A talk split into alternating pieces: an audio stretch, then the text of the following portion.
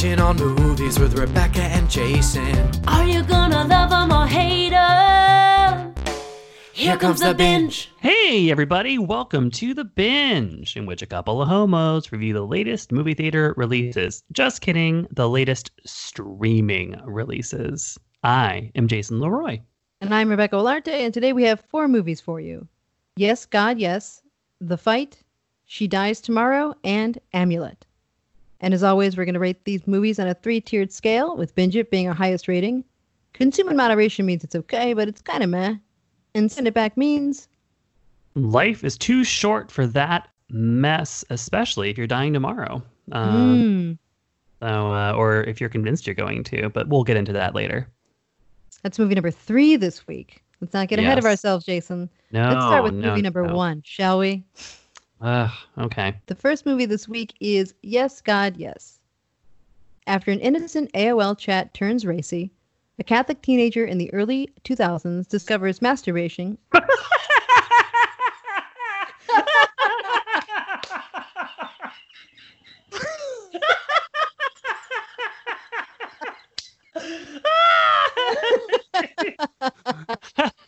How did you say it? masturbation? What did you say? I don't even know.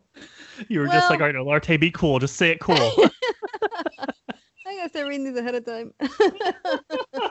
yeah, cold reading, not always, uh, not always your forte.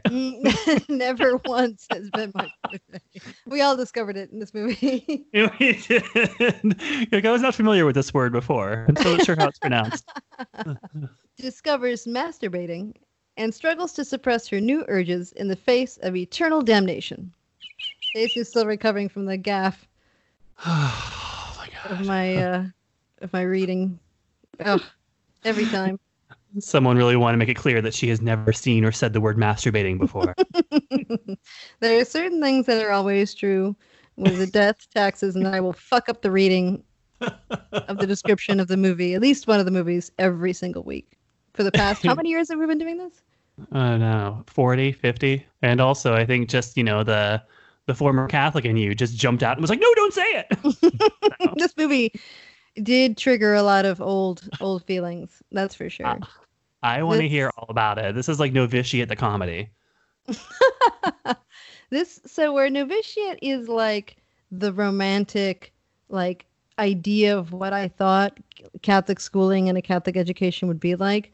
This is the sad reality of the like nouveau, uh, cool, hip Catholicism of the late '90s, early 2000s um, that I was was forced to be a part of. Buddy Mhm. Christ.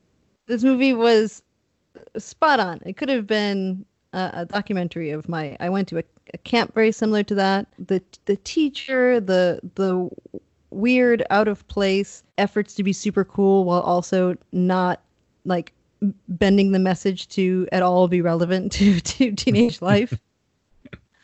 Was too on point. I, I was like bringing up photos of me like wearing like you know sweat sweat sweatshirts and and like camp clothes for on one of those events while we were watching it. Aw. Oh. Oh. And how did how did Soul feel looking at those photos? Some of them she was like, "You're so cute," and some of them she was like, "Yeah, that makes sense." I'm wearing like an oversized T-shirt and like Timberland boots. it all tracks. It all tracks. Oh, the future you jumped out and then jumped back in. oh my god. Yeah. Yeah. I mean, uh, as as we talked about in the show before, I I was not raised Catholic, but I was in an extremely evangelical Protestant community in college. Uh, well, starting in my senior year of high school and then all through college. So I also resonated uh, with uh with this movie quite a bit. This one this one gets us where we live, or at least where we once lived. So here we have uh, Natalia Dyer of Stranger Things uh, playing this uh, this this sweet sweet Catholic teenage girl uh, who has been very sheltered. And uh, and then one day, as you mentioned, uh, is corrupted via an AOL chat room, and then the whole thing, then everything just goes to hell. Uh, this movie is written and directed by Karen Maine, uh, who was one of the co-writers of Obvious Child. uh, and it is uh, very uh, very closely based on her own experiences. Uh, so that so that authenticity that you felt uh, came through because she. I read an interview today where she said that it's like 80% exactly what happened to her in her actual life. So, Oh wow. I uh, think the description talks a lot, you know, mentions this moment where she like discovers this AOL, ch- AOL chat in masturbation. But like, I feel like the real frame of this movie is about this like four day long camp she goes on. Yeah. Um, it's like a Catholic specific kind of camp where you go and learn these lessons throughout the days, and they have uh, the whole, you know, cool teacher played by Timothy Simons from Veep. there it is. who I And- thought was cute in this. I'm so predictable. I was like, ooh, kind of like cool, like scruffy youth pastor. Into it. and uh, I could totally see that for you. I could see that for you. I, I also could see the like jockey prep Oh, guy. I'm. I mean, the close-ups of his like of his ridiculously hairy forearms. we were trying to figure out if that was CGI or makeup CGI. or real. I think that I think they were like forearm merkins. I'm gonna say. Merkins, yeah. Okay. Merkins for forearms. I, I'm gonna say that's that's what the deal was there. But like, it was to me like the funniest sort of like female gaze close up since uh, eighth grade. Whenever um, whenever she like keeps seeing that one guy, neck. yeah, and like there's like in that music like kicks in. It's like boom boom. boom. Uh, like yeah, this this was right up there with that. Every time they had the forearm cutaway, I just died laughing. I could think exactly of who the guy is in high school that that character reminds me of. Um, Oh. This guy named Craig. Um, Of not course, so much he in was the. named Craig. Of course he was. Not so much in the like hairy forearm department, but more in the like m- moms love him, captain of the quarterback of the quarterback captain team. Doesn't Uh, masturbate. Absolutely not. No, I- yeah, just Golden Boy. Minister, Golden Boy. Golden Yeah. Boy. So in this weekend, she not only is she kind of struggling to figure out w- what's going on with sexuality, but it's like all around her, and there's nobody really around. Even though there's all this structure in this camp, there's nobody around to explain anything. Everyone just makes it all the more complicated. Her friends, the youth pastor, until she meets lesbian savior. in a scene lifted wholesale from But I'm a Cheerleader. Oh, completely, completely. Wholesale. Just like pick it up, cut and paste, age the faces, Yeah. switch it around. Yeah. Full on, full on copy paste job here. Uh, the the Julie Delpy character from I'm a Cheerleader is very much present uh, in this movie, uh, but without this sort of uh, you know sort of the implied attraction uh, Right. and flirtation. It was just more of a just more of a sort of a wise older lesbian, you know, granting counsel to a confused straight te- Catholic teenage girl. I think you're just not accounting for how often it happens in real life. You're like, I can hear from your tone that you feel like it was somehow not believable. Uh, no, I can't. I do. I, I fully do. people yeah, come no. around. hmm No, absolutely. I mean, I feel like there's no better uh, thing for any confused teenager to do than to wander into a lesbian bar. Uh, And uh, you'll hear everything you need to know about any situation that's wrong in your life. If more teenagers walked into lesbian bars, oh my Mhm. god. Yeah. Just, I mean, like you know, asshole, asshole boys. Mm-hmm. Mm-hmm. I mean, it'd be such a boon for the astrology app business. Uh, Mhm. so many birth charts being drawn up. So it would be a lot of a lot of great things would come of it. Um, and this movie is really, if about nothing else, it's about that. It's about the power of of wise lesbian counsel uh, Mhm. and just the way it can disrupt the the toxic systems that you have become bound up in. It's a way to fetch those bolt cutters and get out. There you go. Uh, but uh, but yes, so so that that was very and the whole movie any any movie that's about sort of a uh, a camp setting uh, where it's you know there's a sort of a I mean that's the thing about I'm a cheerleader that was interesting right is that it was not overtly like a religious camp um like there was there was Right. sort of c- coded religion but they didn't need to come out and say like this is a Jesus camp. Like it was just it was just a conversion camp uh, with you know sort of perhaps implied religious causes behind mm-hmm. the philosophy, uh, as opposed to this not a conversion camp, but all the same it's a camp that is built around denial of of basic sexual reality. Right. Although uh, I wouldn't also wouldn't say it's like a Jesus camp type zealous event either. It's the sort of like half-assed Catholic. Christian Catholic camp, right. right? Of like people just wanting to get away for the weekend and like hearing some stories, doing some. Oh my god, the thing where the parents write you a letter. Totally did that. I went oh, to this no. camp. I think I went to this camp.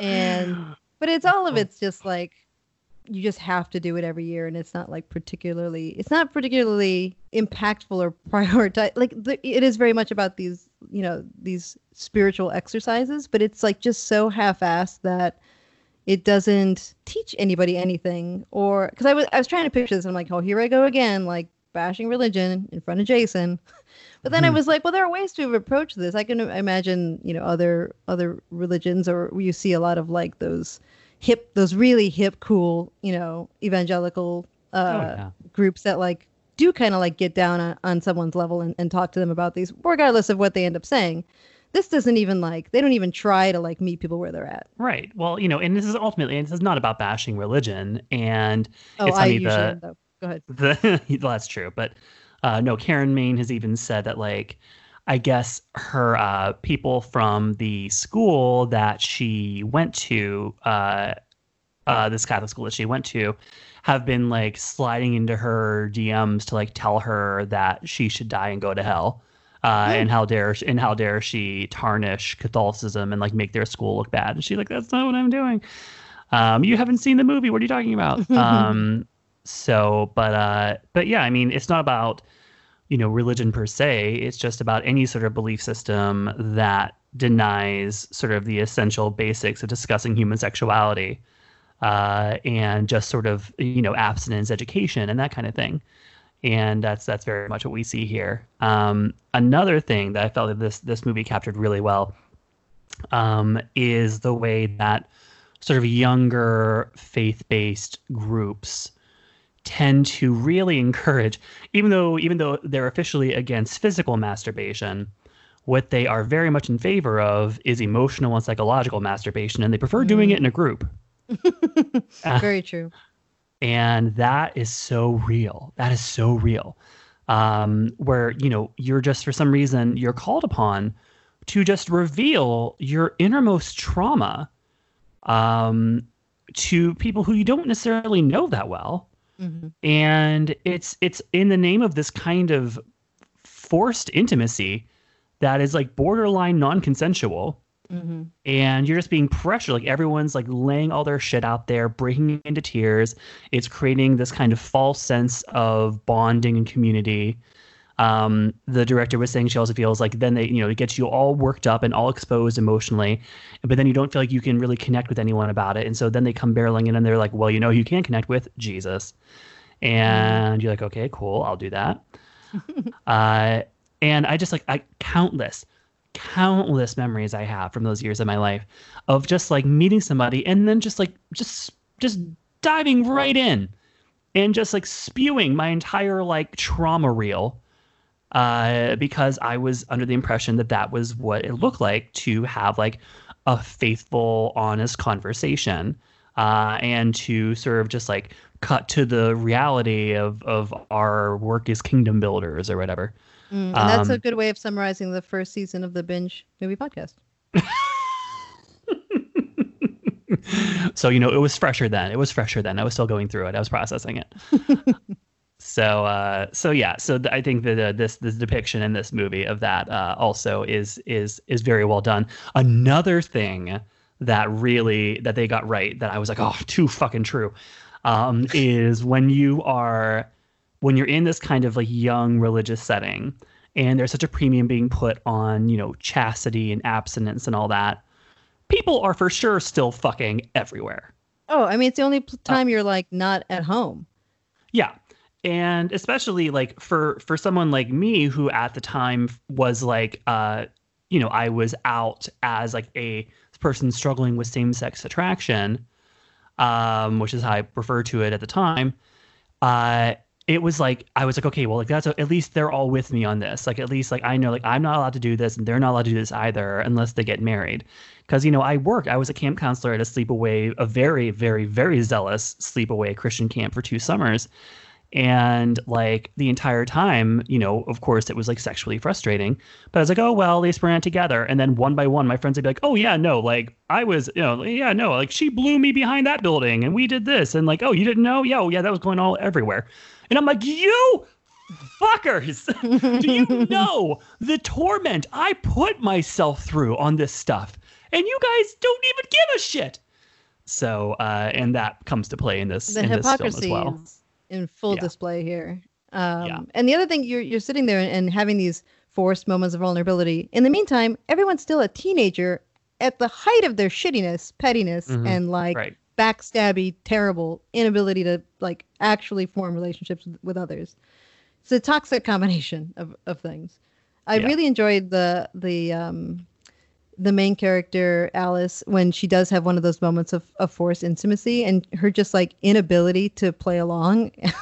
And she's just like stares awkwardly. You know everyone everyone else is kind of like falling over themselves like providing comfort. And she just kind of like is so awkward and then like m- you know makes up a story. It's hilarious. Oh yeah. Did you feel seen by that? I did yeah yeah, I think Natalia Dyer in this has she does a really great job like figuring out what well apparently so Karen Maine first made this as a short um and, Nat, and Natalia Dyer played this character in the short as well before they made it into this feature. Although the feature is just barely feature because its total running time is I believe 78 minutes. Is that right under or over the wire of a movie that you hate? You know it's really close. Normally I would say I require 80 minutes Mm. Um, but now that I've seen this, I will lower it to 75. If a movie's under 75 minutes, that's really going to be dicey. Under 70, fuck you. That's not a feature length film. Uh, if it's within 10 minutes of just an hour, that's not a feature length film. Uh, but uh, yeah, so Natalia Dyer has worked out a really great sort of just oblivious, bewildered face Mm. um, to just kind of keep on for the entire movie. There's a running gag that like somebody started a rumor that she tossed a guy a salad. Um, and the entire movie she's dogged by this and she and the joke is that she just doesn't know what it means and she keeps kind of accidentally doing things that suggest that she's like super into tossing salads. uh, um, but uh, but yeah, this is a really a really fun uh, performance from her. Uh, you know, the movie is yeah, it's well observed. You can of course like you and I clearly have had experiences that this very much resonate with. Um, you know, in and it's also at the same time as we mentioned with the the bar scene, this is a very very derivative movie um, that is reminiscent of many other films. Uh, I wouldn't exactly say that they broke the mold with this one. Uh, you know, it's it's it's certainly. I don't even know if I want to call it formulaic because I mean, like most movies have a formula, so it's not like a ding to be like, hey, it had a formula. But you know, it was it was funny, it was well observed, it was well acted. Um, it captured those moments really, really uh, impactfully. What did you think? yeah i thought it was really insightful and i think that even if you don't have those experiences it can you can relate to the moment when you kind of realize that um nobody knows what they're doing i think that's also that's also Yeah. kind of what uh, the wise lesbian in the movie says but that Exactly. it's easy to relate to that moment when you're like okay parents okay school okay you know community leaders friends nobody actually knows what's going on um and i need to figure out like what is right and wrong for me by myself Right. Yeah, no, exactly. Um, and even even, you know, even just watching and hearing that lesbians wise counsel in the bar, it was like I was hearing it for the first time. I was like, Mm. yes, God, she's so right. Um, we do all have our own problems. Uh, but you know, I feel like this movie ultimately kind of splits the difference between Saved and PEN15. hmm yeah i could see that And so if you are a fan of those things, then you will almost certainly enjoy yourself watching this movie. hmm And I did. Um, kind of struggling with the rating.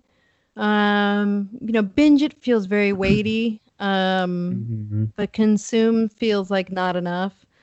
So I guess I'm gonna go consume plus binge minus somewhere in that family. Yeah, I would go. I would go in the same direction.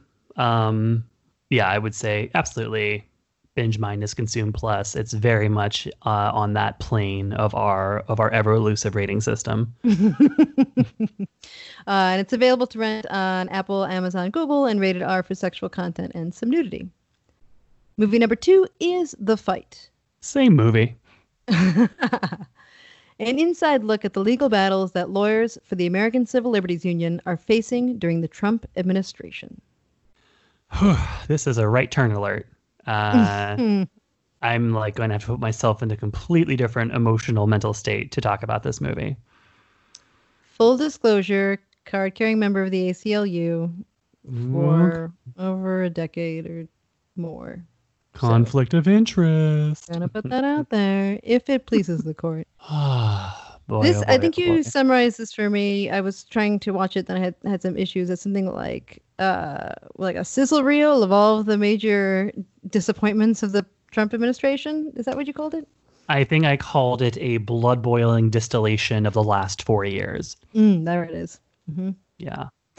Uh, and that's my review. It is a Covers all the greatest hits. It really does. Um, so we have here uh, this this sort of brilliantly edited movie uh, in which uh, which which was filmed over the course of three years, uh, made by the documentarians who previously made Weiner, uh, which we loved. Mhm. Uh, and then, of course, uh, you know, unintentionally, the subject of that film perhaps contributed to the reality that they are covering in this one. Uh, but so we have, uh, over the course of three years, we follow five lawyers at the ACLU um, as they work on four cases uh, that touch sort of a variety of different uh, sort of constitutional crises that have been um, shat on by the Trump administration. Uh, we have a uh, reproductive rights case involving uh, a, a migrant woman who is pregnant and who is being forced to carry her baby to term by the government. Uh, we have the trans military ban in several forms. We have uh, family separation at the border. Uh, and we have, oh, uh, the census and voter suppression. So, you know, Just a little something for everybody. it really is. Uh, and the movie um, makes the very, very smart decision to sort of edit them all together, um, as opposed to telling each story consecutively. Instead, it sort of acts like a, you know, uh, just there's four different storylines, and it just sort of is just checking back in with each lawyer at like different stages um, of of the process of them trying to, um, you know, fight through legal means to, um, you know, to fend off these attacks from the Trump administration. I'm glad you already highlighted the editing. I think that the pacing of the movie could have m- made it or broke it. Um, Could make it or break it, right? Because you have these procedures that go on for a while, but then you have uh, moments that end up having to turn around really fast, and then you have four stories going on in different timelines. So editing editing it in a way that's um, can pay that out over the course of the the movie, uh, as well as presenting a couple of conflicts around decisions that the ACLU has made based on what their what their you know foundational beliefs are that to defend all civil liberties. Um, I think ends up making it a, a, a very difficult yes yet sustainable ride um, until you get to the end, which I think I had a the most visceral. I I can feel like I can feel it in my chest right now. Yeah, How how the end kind The of last scene. goes. Yeah. yeah, yeah. Uh, I was not prepared uh, for how deep that cut emotionally uh, to watch and hear that play out. Yeah. Um, and I would say that in general, what I realized watching this movie is the extent to which I have lost my moral horror. Mm. Um, because it is it is such a daily it has been such a daily attack it has been such a daily onslaught since the very beginning which is where this movie starts the movie begins uh, with the, the muslim travel ban uh, you know, which happened right after inauguration. Mm-hmm. Uh, like literally, I believe within January of 2017, it, we were already having this this going on. Yep. Um, and that was when when the directors got involved because I think one of the directors, I think Elyse, um, I want to say Elyse Steinberg, um, also worth pointing out, all four of these movies this week are female directed. Uh, this has co-directors, uh, but one of them is uh, is the woman in question. So she was at um, she was at the uh, at the courthouse whenever the uh, whenever the lawyer Elyse Steinberg, yeah, um, whenever this this ACLU lawyer uh, comes out who had gotten this this sort of stay on this on this ruling on, of the of you know to to have the ban temporarily paused. Um, so she was there uh, in the crowd, and then she was like, "This is a movie. This is we have to like." cover the ACLU while they are dealing with this. And they very correctly sensed that this was all going, this was just the beginning. Um, Right. And so, yeah, so I felt watching this movie because I feel like it's, it's, it's so difficult to hold on to the clarity of moral horror um, in a world where we are just besieged by people actively sort of sort of circulating and perpetuating wholly false bad faith statements and arguments and philosophies. Mm-hmm. like it's it's you know like it is i think that it's watching this movie I, I began to realize the extent to which i have like we've all been so gaslit um these last few years um into somehow not seeing what is very plainly there. Or like we see it but we get so used to it that we don't have the same outrage that we should because we are exhausted from all the other things. And then it's even more angering because you know that that's by design that they Right. want us this exhausted and this angry that it feeds them and nourishes them. Um and i generally have been somebody who like i i'm not one of these people who goes on facebook and it's like if you support trump fuck you defriend me. Um you know because like there are still people in my life who i love very much uh who are on that side of things and but watching this movie i it I, I it brought it made me see it again. It gave me such clarity at the moral horror that is that I knew was there, but that I had allowed myself for my own sanity and my own personal comfort. Mm. I'd allowed myself to sort of put on the back burner of my mind because to keep it at the forefront, you, you couldn't. What could you do? Like, how could you live? Right. if if you if you if you could understand and assess things the way that you do when you're watching this movie like how could you do anything else? Um and so it it and and now if i'm being honest i have once again it's receded again in me. Um watching the movie it was right there at the front and now it's receded again because like you just can't hold on to that. And that is a fucking travesty. Um so you know i do think it's worth saying uh for the record uh fuck trump. And if you support him fuck you not not to mention what's happened since this movie was made, right? So that Mhm. what we're what you're currently oh my god living in. Yeah. yeah um that uh, already some of this is so dated right because we're currently in like a, a whole other cycle of of mistakes and and decisions of cruelty um right that we And all have is to live with pre-COVID, right? It's all like this pre-COVID. entire this entire movie is pre-COVID. Uh, you know, it's pre you know dispatching you know teams of of unidentified military into American cities to uh, you know put citizens who are protesting into vans and just take them away. Uh, it's before you know this dismantling of the U.S. postal system to prevent voting by mail. It is you know like it is it is it is astounding. It is astounding to watch this movie and to to be forced to relive all these things that have happened on our watch these last few years.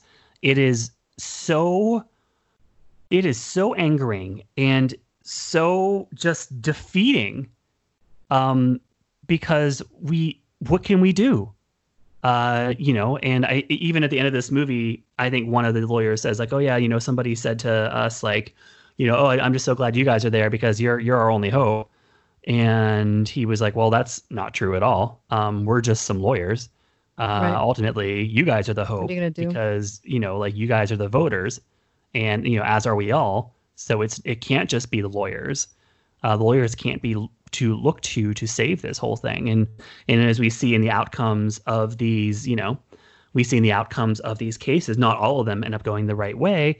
And then we also, over the course of this film, have Brett Kavanaugh confirmed to Supreme Court, um, and you know the ongoing sort of um, you know sort of revisualization of the court and their uh, moral and ethical philosophies.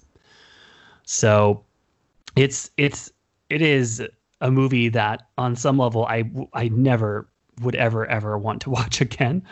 Um, but it is so essential. It is so absolutely essential to watch because it does it away from all the spin, um, away from all the commentary. It just gives you what was actually happening in these situations and the ways that the Trump administration was assaulting constitutional rights, civil rights, uh, and the ways that these lawyers did everything in their power to appeal to courts leading up to the Supreme Court that this very plainly was a civil rights crisis, a constitutional crisis. Um, and to your point, it also gets into you know it's the ACLU's job, even though I'm sure they're they're generally perceived as being left wing. Um, you know, this movie gets into Charlottesville, which is tough. Right, a very difficult moment for the ACLU, um, and they have a really interesting and nuanced discussion about is that still their place now that they're uh, uh, like the I think the acting director had said, well, if you have a president in power right now that is like openly saying racist things, now is uh, the exact time when you need somebody defending so the everyone's right to speech because who is he going to try to silence?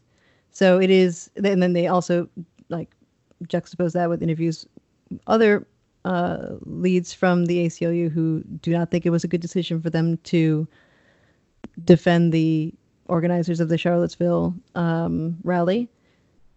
These things are complicated, and it doesn't shy away from from showing that. And I think that's another thing that I I really like about this movie is that it doesn't.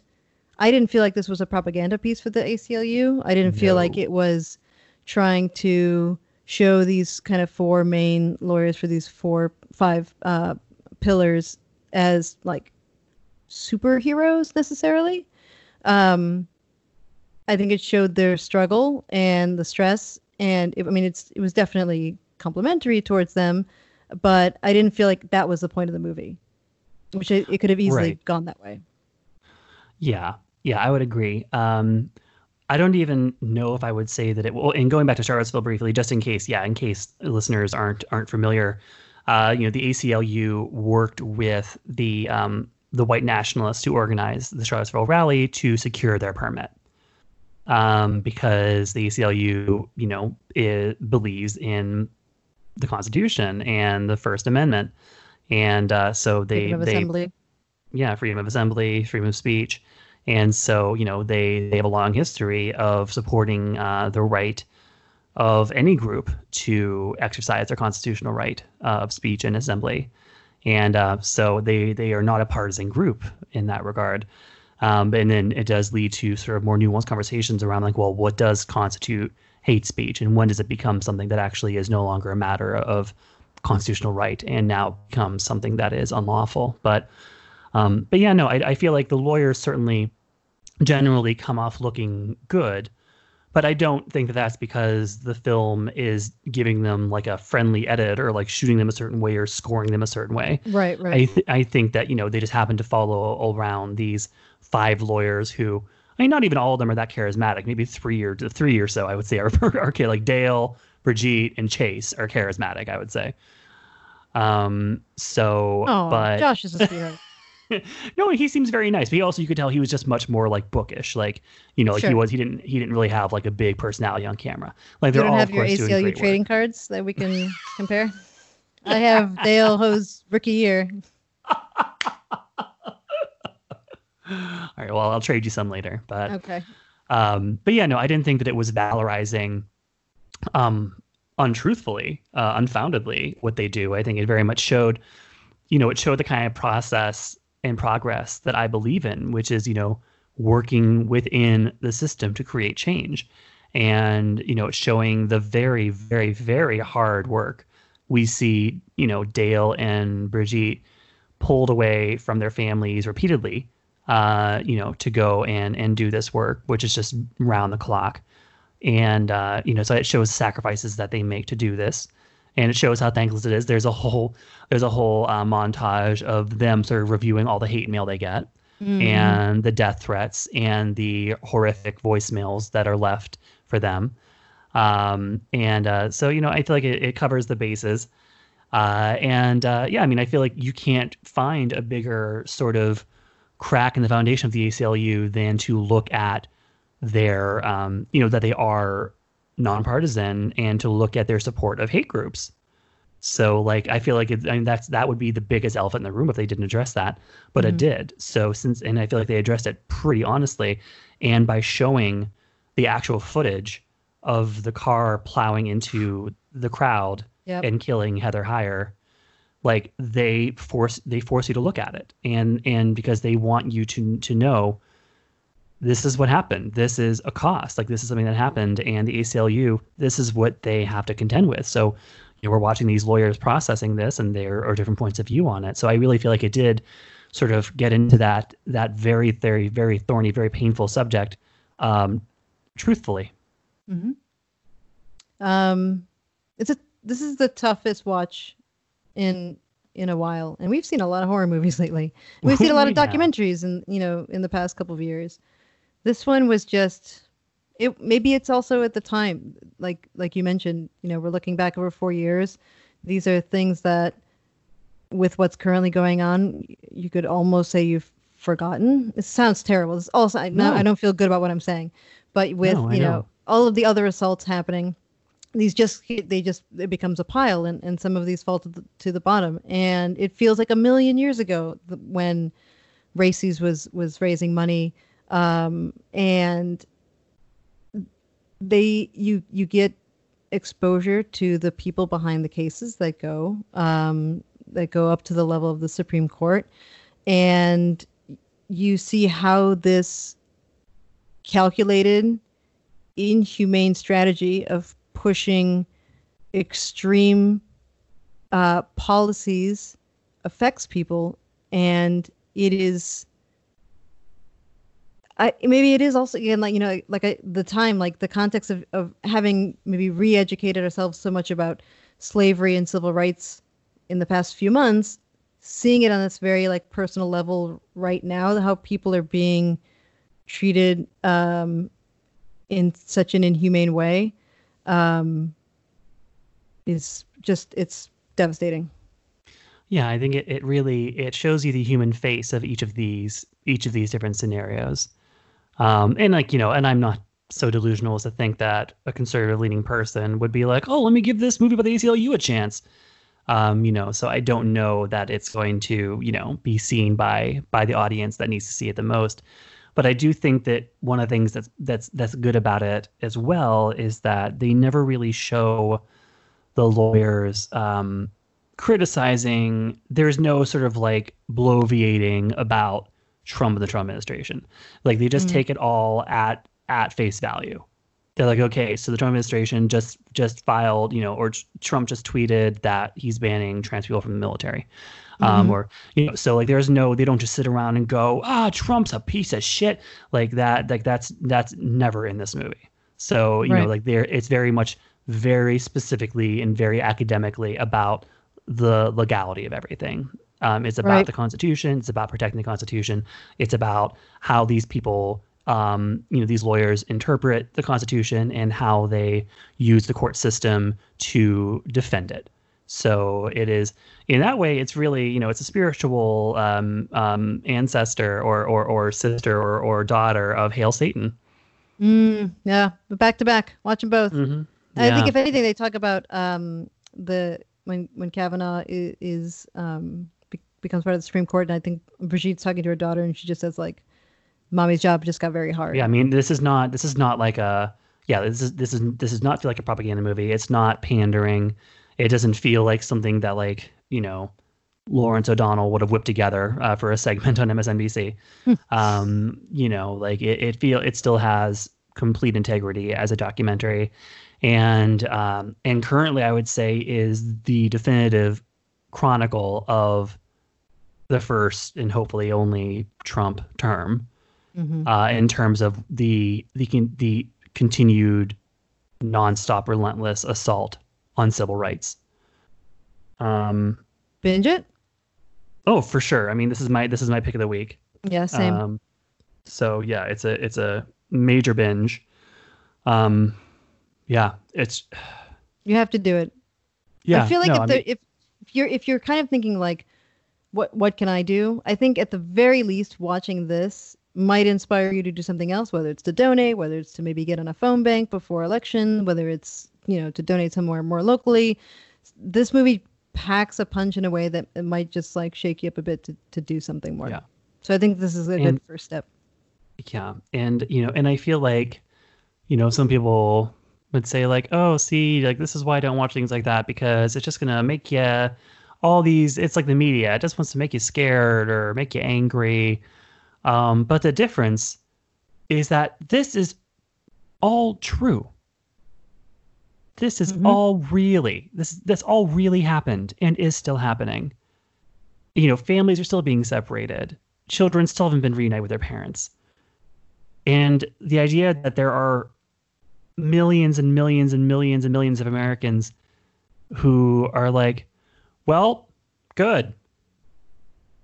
They Yeah. shouldn't try coming over Yeah. is and is is unconscionable. And and I think honestly, to be able to to know that there really is like a constitutional basis because i think for me as like not a lawyer not a legal scholar for me it's just a matter of of morality and of empathy Mm, mhm. um but but it was in some ways like really reassuring to know that like oh that's right there's also the constitution Mhm. Right. Uh there's also that thing uh to look to to explain why these actions are wrong and unlawful Yeah. um yeah well now i'm upset all over again Okay, let's move on. uh, it's a binge it from both of us. Uh, pick of the week, I think we said. Uh, and it's available to rent on Apple, Amazon, Google, and it's rated PG 13 for strong language, thematic material, and brief violence. Movie number three. Oh, wow, these just go like two peas in a pod. Is She Dies Tomorrow. Amy is ravaged by the notion that she is going to die tomorrow, which sends her down a dizzying emotional spiral. When her skeptical friend Jane discovers Amy's feeling of imminent death to be contagious, they both begin bizarre journeys through what might be the last day of their Uh, lives. so this is a this is a curious little one. Uh, this is a, another movie that uh, that many many say feels uh, sort of very perfectly of our exact time and moment. Mm, Uh, even though uh, the writer director Amy Seimetz uh, made it, of course, pre-COVID. Uh, but you know this this movie, uh, which is sort of alternately a psychological thriller, uh, metaphysical drama, and perhaps also uh, an absurdist comedy, uh, feels uh, it feels very of the moment because it is sort of about the spread of dread and anxiety, the sort of just existential dread anxiety um, of just being certain uh, that you're going to die tomorrow. Uh, it also deals with contagion, which is mhm, something very top of mind for, for us right now as a world, as people who live in 2020. Mhm. It was interesting here how something that so many people are feeling still feels so isolating. Everyone had, you know, kind of that gets affected by this is really kind of stuck in their own head about it. It's happening to so many people at the same time. Do you feel like that tracks to what's happening in the world? Yeah, absolutely. I think as you were saying that, I was like, oh yeah, that's that's so that's so spot on. Uh, because especially there's there's one scene in particular where we see it sort of afflict a married couple, um, sort of within moments of each other while they're both standing in the kitchen, and they each are completely isolated in their experience. Uh, and that yeah, it, it felt very it felt very true to form. Um, very, very true to how people are experiencing COVID, where, you know, it's something that is impacting literally the entire world. Um, but all of us are kind of each in our own little prison with it. Um, and because, you know, it impacts us to the deepest level of how we live and move and breathe and have our being. So, uh, yeah, so it felt very, very spot on for that. But in terms of what the movie actually is, um, you know, it's a, it's it's it's experimental. Uh, it is, uh, you know, it's it's very it's very artsy. It's very experimental. Uh, you know, it's not really. Uh, it never really goes out of its way to to tell you anything directly. Uh, it's it's very Lynchian. Would you agree? Mm-hmm. Yeah. And I don't know if maybe anytime you just see like uh, you know, a shot, like a medium shot of a woman's face looking kind of aghast while like colored lights flash on it, just automatically takes you to Lynch. Mm-hmm. Yep. That Uh, this had some of that Mulholland Drive dream logic to it it. really did. And just like Mulholland Drive, Michelle Rodriguez shows up in the last third. Mishy loves uh, pandemics. Mishy loves a contagion. Uh, yeah, that was that was. I, it's funny because I I'd seen like on IMDb that she was in it, and then I forgot until she showed up, and I'm like Mishy. Uh, that haircut looks great on her. she looks fantastic. She Mhm. looked really good in this. Uh, and inappropriately was like probably just where she just happened to be when Amy Seimetz called her and was like, "Hey, like, you know, do you uh want to want to shoot a scene for this movie I'm making?" And she was just like, "Hey, like I was hanging out with my girlfriend, like we just had an all-night coke bender. And they're just like lying on uh, underneath the coffee table in my like chic living room. So, yeah, sure. Come on over." They're like on it. Let me So- ad lib about menstruation for a moment. Right, exactly. Do you ever really think about it? So like, yeah, it was just she was just on one with that. Uh, one of one of one of several uh, uh, recognizable faces that you see uh, in supporting roles in this film. We also have Mark, uh, not no, not Mark Duplass. Uh, you have Chris Messina, uh, noted Mhm. noted holiday drag queen, Chris Messina. Um, Gets me every time.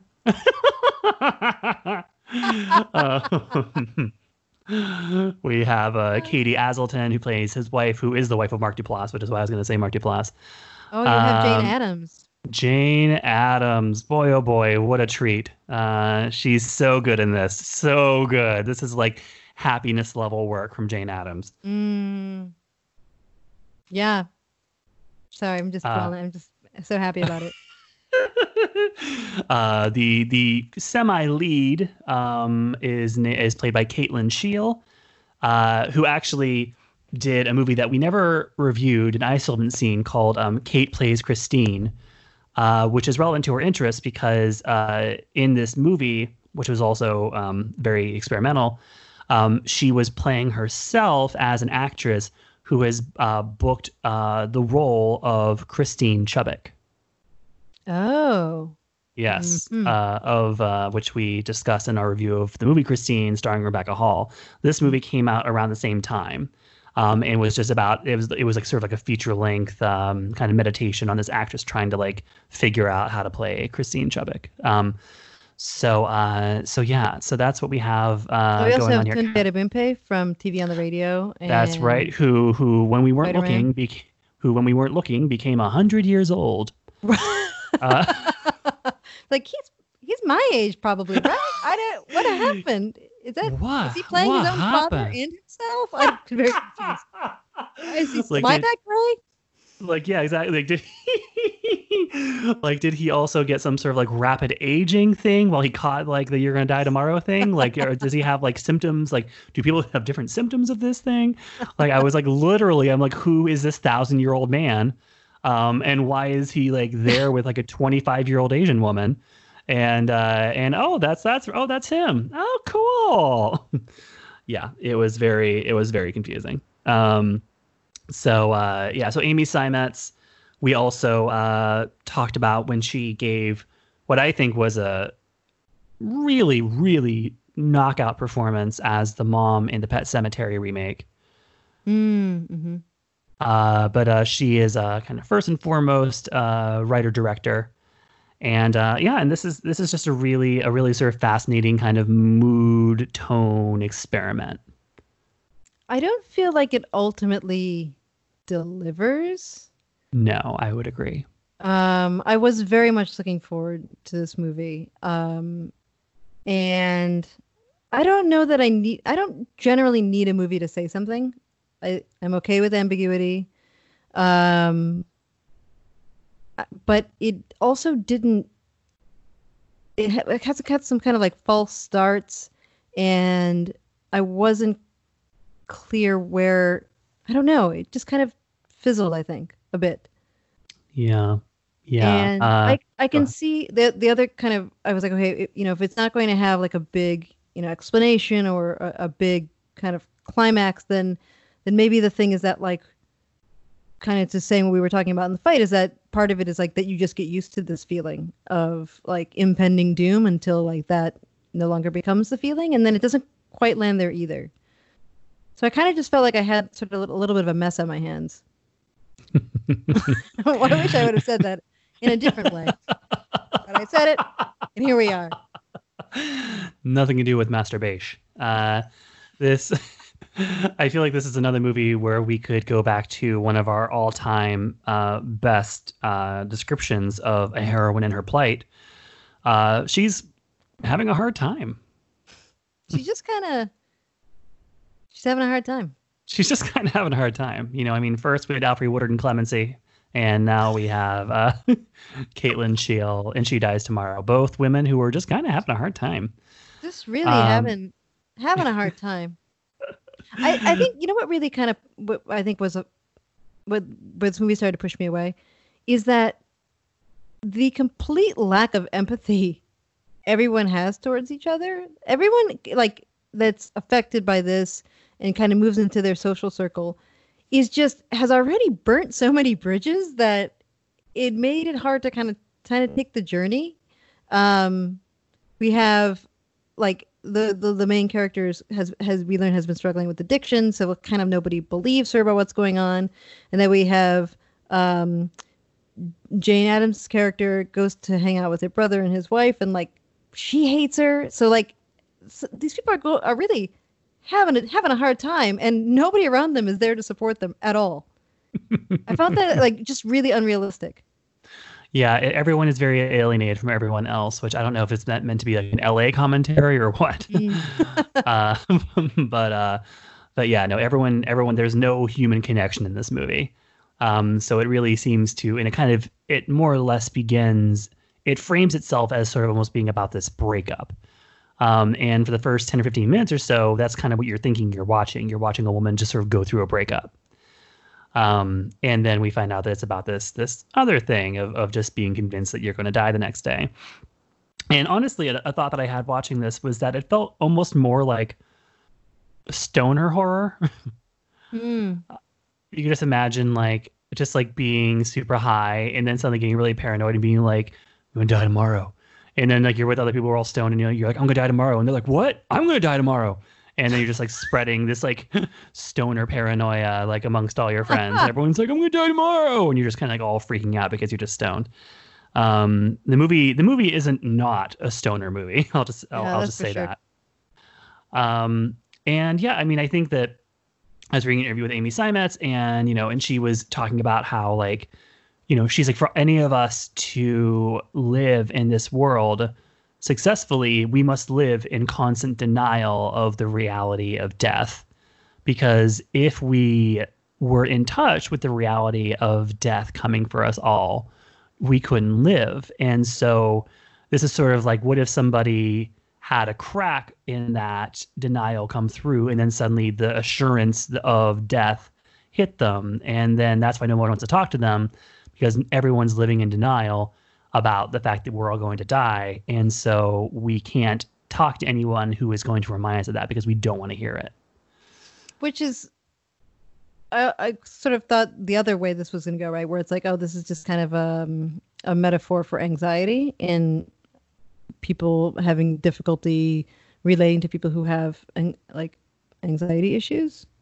Mm-hmm. i didn't quite Yeah. go there either.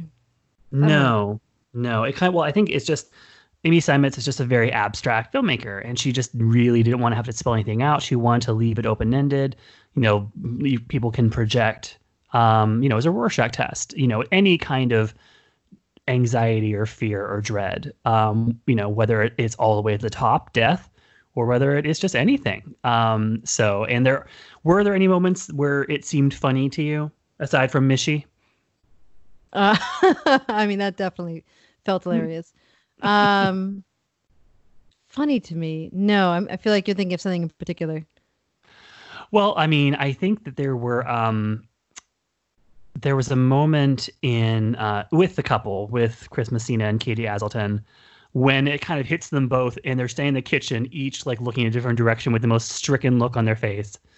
Um, in that moment, it started to feel a little farcical. It started to feel a little mm, comedic. But they're both just saying, uh, "I'm going to die tomorrow." right. Yeah, which it just kind of felt at that point. It just kind of felt funny, especially because they've been given this setup, um, this very like you noted, very sort of like simplistic setup where Katie Aselton's playing like the bitchy sister-in-law, mm-hmm. um, and so you're like rooting for something bad to happen to her, and then it spreads to her, and then they were both staring out different windows in the same kitchen, like I'm gonna die tomorrow, and it just seems like they're just like too stoned. Yeah, um, or it was like some weird like body invasion. Yeah, they like kind of stick their hands up like zombies or something, right? Very pod people. And and it is funny. It's interesting though, um, kind of what you were saying about how everybody is on their own trip, so to speak, in this, and no one's connecting. But they but Jane Adams, she tries. Like she tries to connect. You know, yeah, she even in she the, runs in the over beginning, to her brother. Mm-hmm. That one makes well, like, yeah, I guess I guess at that point, but it's just it's even it's even before everyone kind of falls into their own loop. It's it's these two kind of big moments. It's it's Jane Adams' response to um uh what's her name? The main character. Yeah, uh, Amy. To, to to Amy's like first acknowledgement of of this and that's it's like I'm here with you but like immediately like I'm not going to stay up all night. I've been through this enough with you. And then mm-hmm. again with Jane's and uh um relationship with her sister-in-law, which is very like you always have to make this about you. It's just like there's just nothing. Uh nothing coming in terms of like, whoa, there's something wrong with you. No, and and this might have that in common with aspects of the fight also, where there's just a real lack of empathy.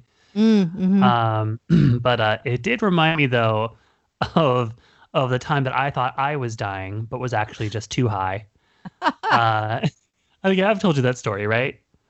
For I don't uh, think so.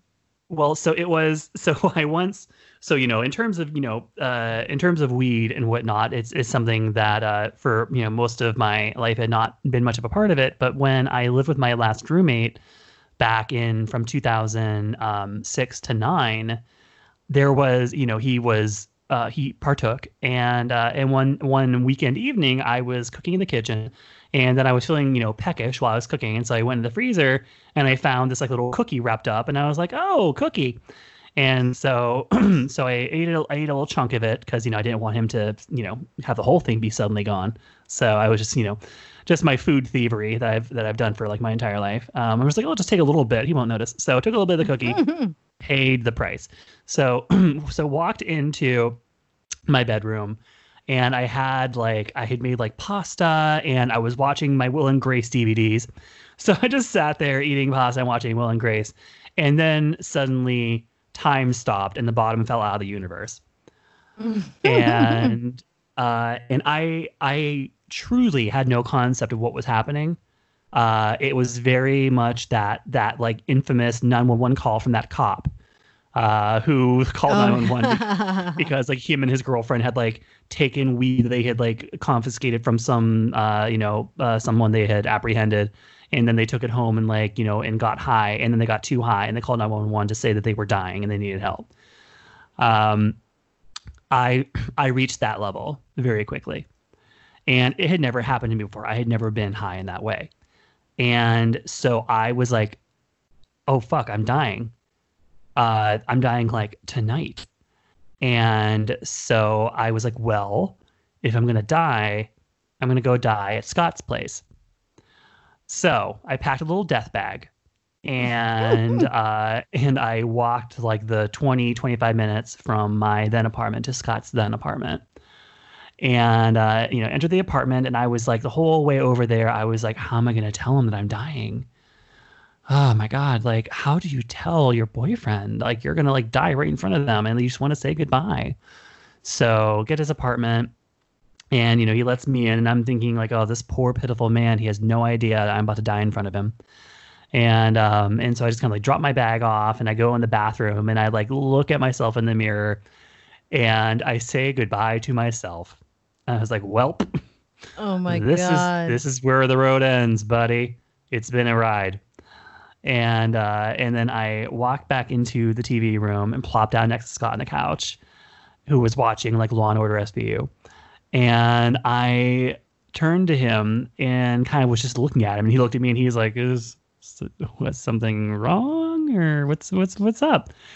And then I opened my mouth to explain that I was about to die in front of him.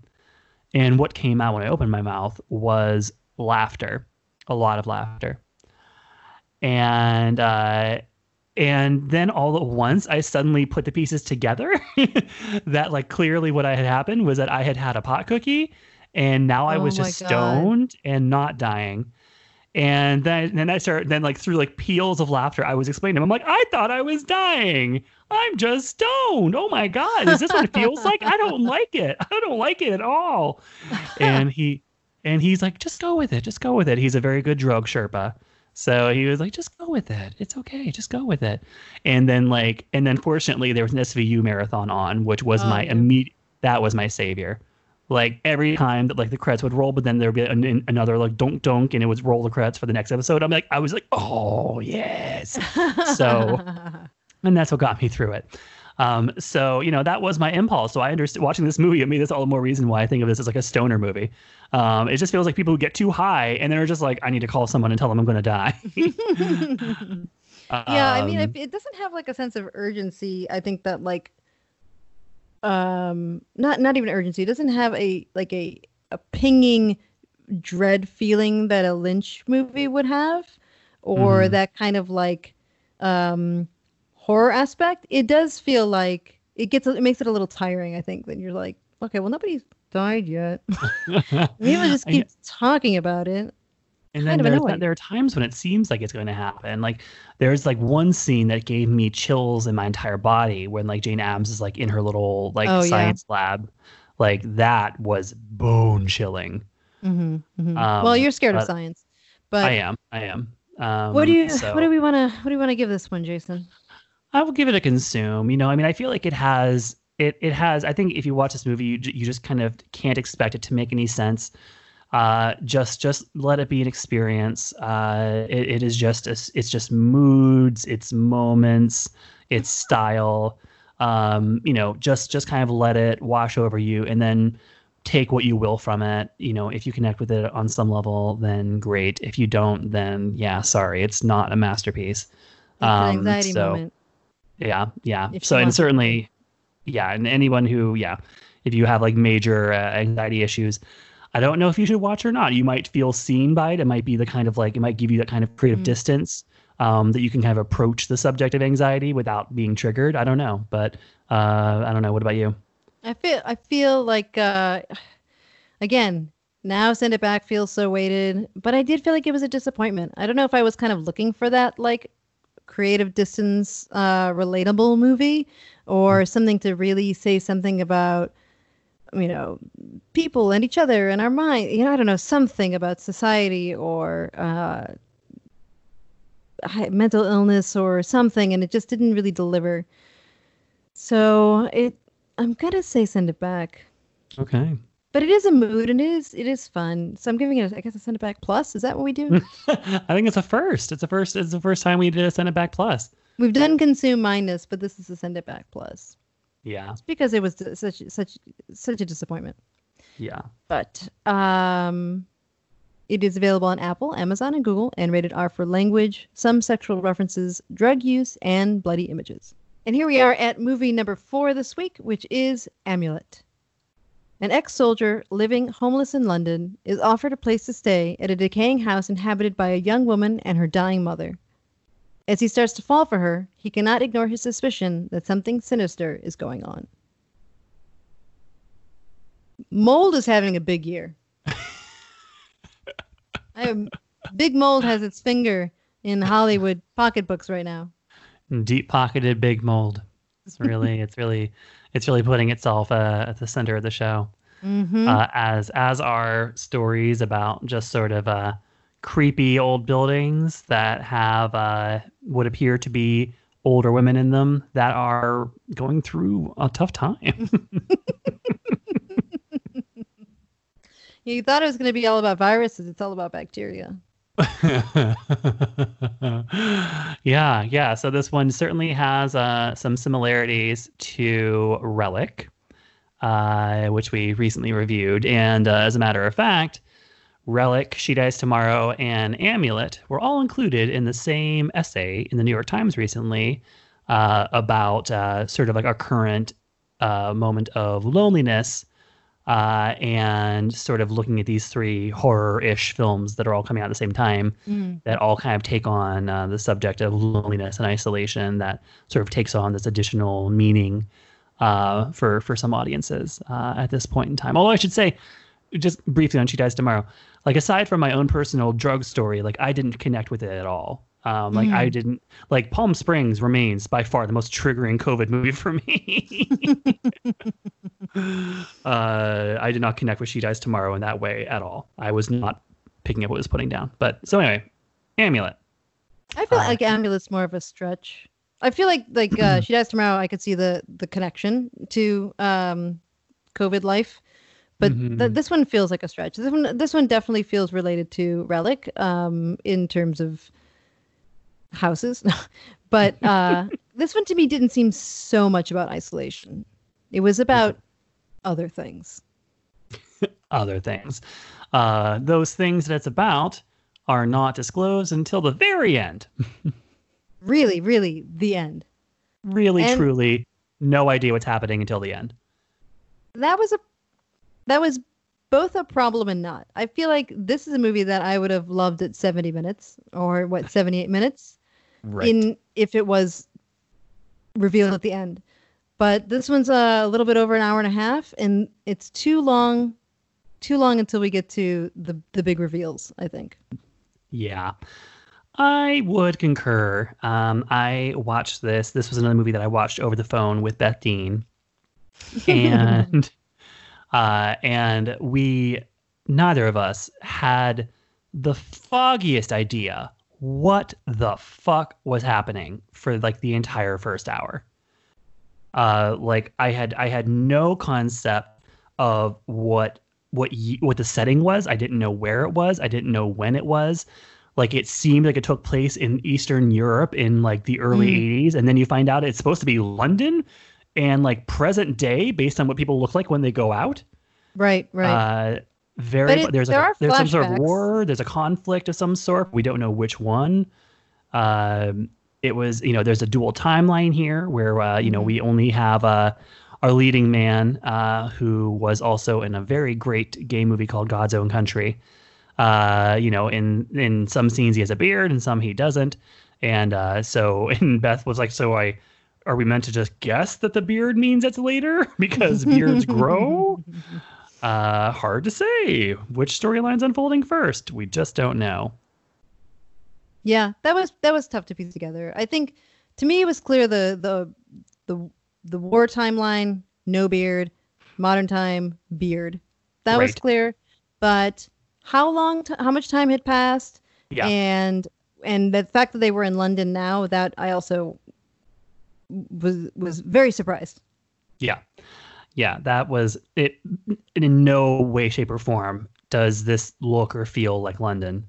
Uh, and in no way, shape, or form does it look or feel like present day. And I have I Uh, have kind of a thing where I sometimes don't have a very easy time telling people apart. Um, he he at first I was like, okay, is it just him with the beard? And I was like, oh, I don't want to be someone that just thinks it's the same guy because he you know looks relatively the same. So I looked it up, and then I was also confused a little bit with um, the um, the the character of Magda, who is Mhm. played by Carla Juri Yes, from Wetlands. from Um, Wetlands. Holy shit! Uh, this one is a very very similar to Wetlands. Ah. And she was sitting on, on a bed and there's some like lighting changes and like maybe some hair changes. And I'm like, is that the same person? I'm so confused. I had to do a quick look up on IMDb Yeah. to make sure I was You're like, how many characters are in this? Yeah.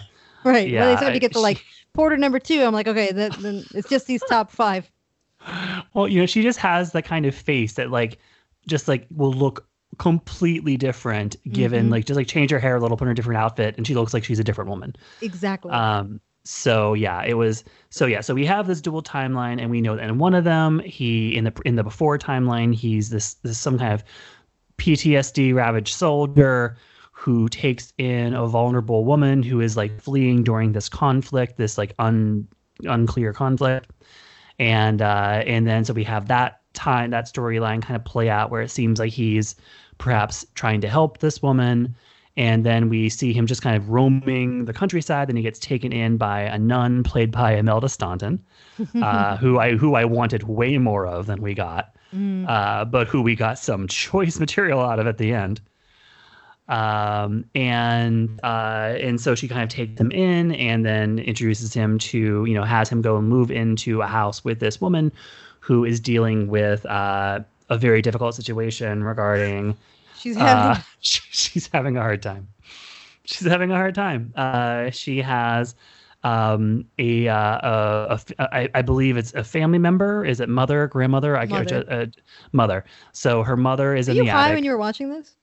No, I mean I was I was not. I was just it was just I was just watching with Beth Dean, uh, which is its own you know its own sort of stimulant. But uh, so I uh, yeah, so you know it's her her mother, uh, and we start to get the sense that this there's this this mother there's some some issues beyond just basic health problems. Um, and uh, so it starts to feel very relic, and you know we have this sort of like what appears to be a, a you know a much older woman who is in the throes of some sort of possession um and uh yeah and so he's there to help out and you know try to help this woman deal with this impossible nightmare that she has going on in the attic and uh and then it all goes a direction that i for one did not see coming And I don't I don't think we should get too much into the details about what happens because if you do end up making it, um, if you do make it to the end, it's worth the payoff for sure. Oh yeah, I I'm- know. I was not, I was not planning on. I'm not going to say any of those, any of the things that happen, because certainly it's the only reason to watch the movie at all uh, Yeah. is for the completely gonzo finale. I'm not a horror movie fan. There are some moments in here that are like pretty gnarly grotesque, and it is pretty confusing. So if you get to the end because any of those things are appealing to you, it's it's worth the payoff for sure. Yeah, um, I did immediately. Beth and I both. Well, so upon first watching it, we were both like, "We hate this. uh, this is so fucking stupid. Uh, what even did we just watch?" And then we like got off the phone, and then in real time, we're like texting each other quotes from interviews we were both reading. We were like hate reading interviews with the director. Um, this is written and directed by uh, an actress named uh, Romola Garai, and uh, and so we were like, I remember at some point, like toward the end, I was like, wait a minute, is this feminist horror? And Beth's like, no, there's no fucking way. Um, and then, wah, wah. Um, so it was, yeah, it took some interesting turns. I will say, not of course getting into anything from the finale, but I feel like the male lead was miscast. Hmm. Why? Well, this is tricky to explain without sounding like kind of on the wrong side of things. But he he just I asked. yeah, I know exactly. You're like, I know what Go you on. mean. I know what you mean. I'm gonna make you say it. Uh, because he at no point registers as somebody who you're like, you know, he no at no point registers as somebody that you want this to happen to. um, and you know, and there's you know there are things that are revealed about the past. Um, but let's just say, like, I feel like the actor in general, his energy and essence was entirely too sort of just like pleasant and likable. If anything, I was annoyed with him because he was so fucking mopey and morose the entire movie. um, I was like, Jesus Christ, enough. Uh, and uh, so, but yeah, like at no point, especially reading the interviews with this director and like what she was sort of communicating uh, via this revealed way too late in the game uh, uh, sort of development. Um, I was like, oh, okay, cool. Like that that would be really fun to watch. Like if I had any kind of like hatred of this character. Um, so and and Hmm. again, like there's there's a development in terms of this the timeline that is objectively a horrible thing. And uh, but yeah, it's just and, and she even says she's like, oh yeah, you know, I wanted him to be a character where like, oh, it's a nice guy, it's a nice guy. Um, so like point taken. Did I think it was effective? No. Uh, I, to I like that about for me, it it undermined it. because I feel like there's also things that happen in the present timeline that reinforce what um what you learn about him. Again, it's a character. Well, welcome to the game of welcome to the game of coded talk. I was just doing for like three minutes while you let me while you let me twist in the wind. Um, I I think that that what you're saying is makes it harder to figure out what's going on when you figure out what's going on Mhm. because it it doesn't you don't have the framework in your mind of like good bad you know and what's going to happen because of those judgments but i think that the um, the mopiness and the general uh, cowardice of the present timeline along with some of the decisions made in the present timeline um you know don't make don't make his casting as a as a not the hero uh unfair or unwarranted hmm hmm Yeah, and I guess I'm just looking for. I feel like there were there were, you know, there are choices that could have been made to. I feel like it was just basically too subtle in sort of laying out this sort of shadow nature of this guy, um, and even like sort of this thing from before. Like Beth and I were like, so what? What? What exactly was? What? What? What? Had, what did he just do? What are we supposed to take away from this scene? like we we were unclear uh, because it is it is it is depicted you know very uh, sort of uh, briefly. They they Uh, kind of the whole buildup of the of the older timeline to me felt Yeah. like i was waiting for like the shoe to drop and so Yeah. i had a like huge you know question marks uneasy feelings about his character um from the get-go Yeah, yeah. I was I, I was very unclear on where we were going with the um the previous storyline. Very unclear. Mm. Uh, and then when it got there, I was like, where is this coming from? I did not feel like it was set up. Uh, which again, you know, could of course be part of her point that you know I, it's just the randomness of it all. Uh, it just felt borderline nihilistic. And then in these interviews, when she's trying to explain like the you know why in the present tense there's these things that he does, it's like oh yeah he's just there offering help even though no one asked for it. And I'm like, okay. I mean, I don't know degrees wise if that's quite. And this is where we we can't really talk about it because yeah we can't really talk uh, about it So, uh, but yeah, we'll so fight about it to over say- text Sure, but uh, yeah, no. Suffice to say, um, I uh, I was I, ultimately, you know, the finale of this movie is like grand guignol, like crazy. Uh, like I so was texting- bananas I was texting with Amy about it today because she hasn't seen it yet, and uh, and I was trying to. I was just like, yeah, I was like, ah, you know, the first hour or so, I was like, mm. but then the finale is like the craziest thing I've ever seen, and she's like, well, not crazier than the Relic finale. I'm like, I think it's crazier than the Relic finale. A hundred percent Yeah, oh a Like, hundred percent. by no means do I think it's better than the Relic finale, but in terms of craziness, oh yeah. I think there there was an underlining, you know, the the relic finale had was really built on a foundation of like just Ah. human sadness, um, Mhm. and this is on just like primitive horror, Yeah. uh, like phantasmagorical insanity. So like it is it is, yeah. Well, yeah, we we we've said all we need to say we've about said it we've said enough already about this finale. Uh, so uh, I- yeah, crazier than relic.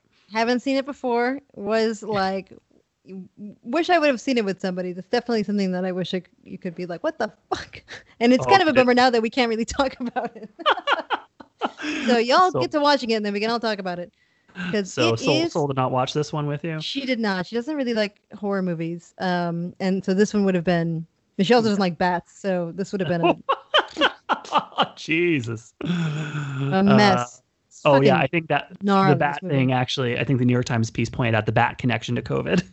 Oh, I mean now it's just like we're we're we're reaching, we're reaching a little bit. This one didn't. Yeah, this one didn't have COVID vibes to me at all.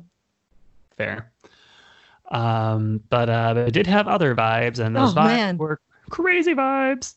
There's a whole there's a whole nun twist in here that's just beautiful. Yeah.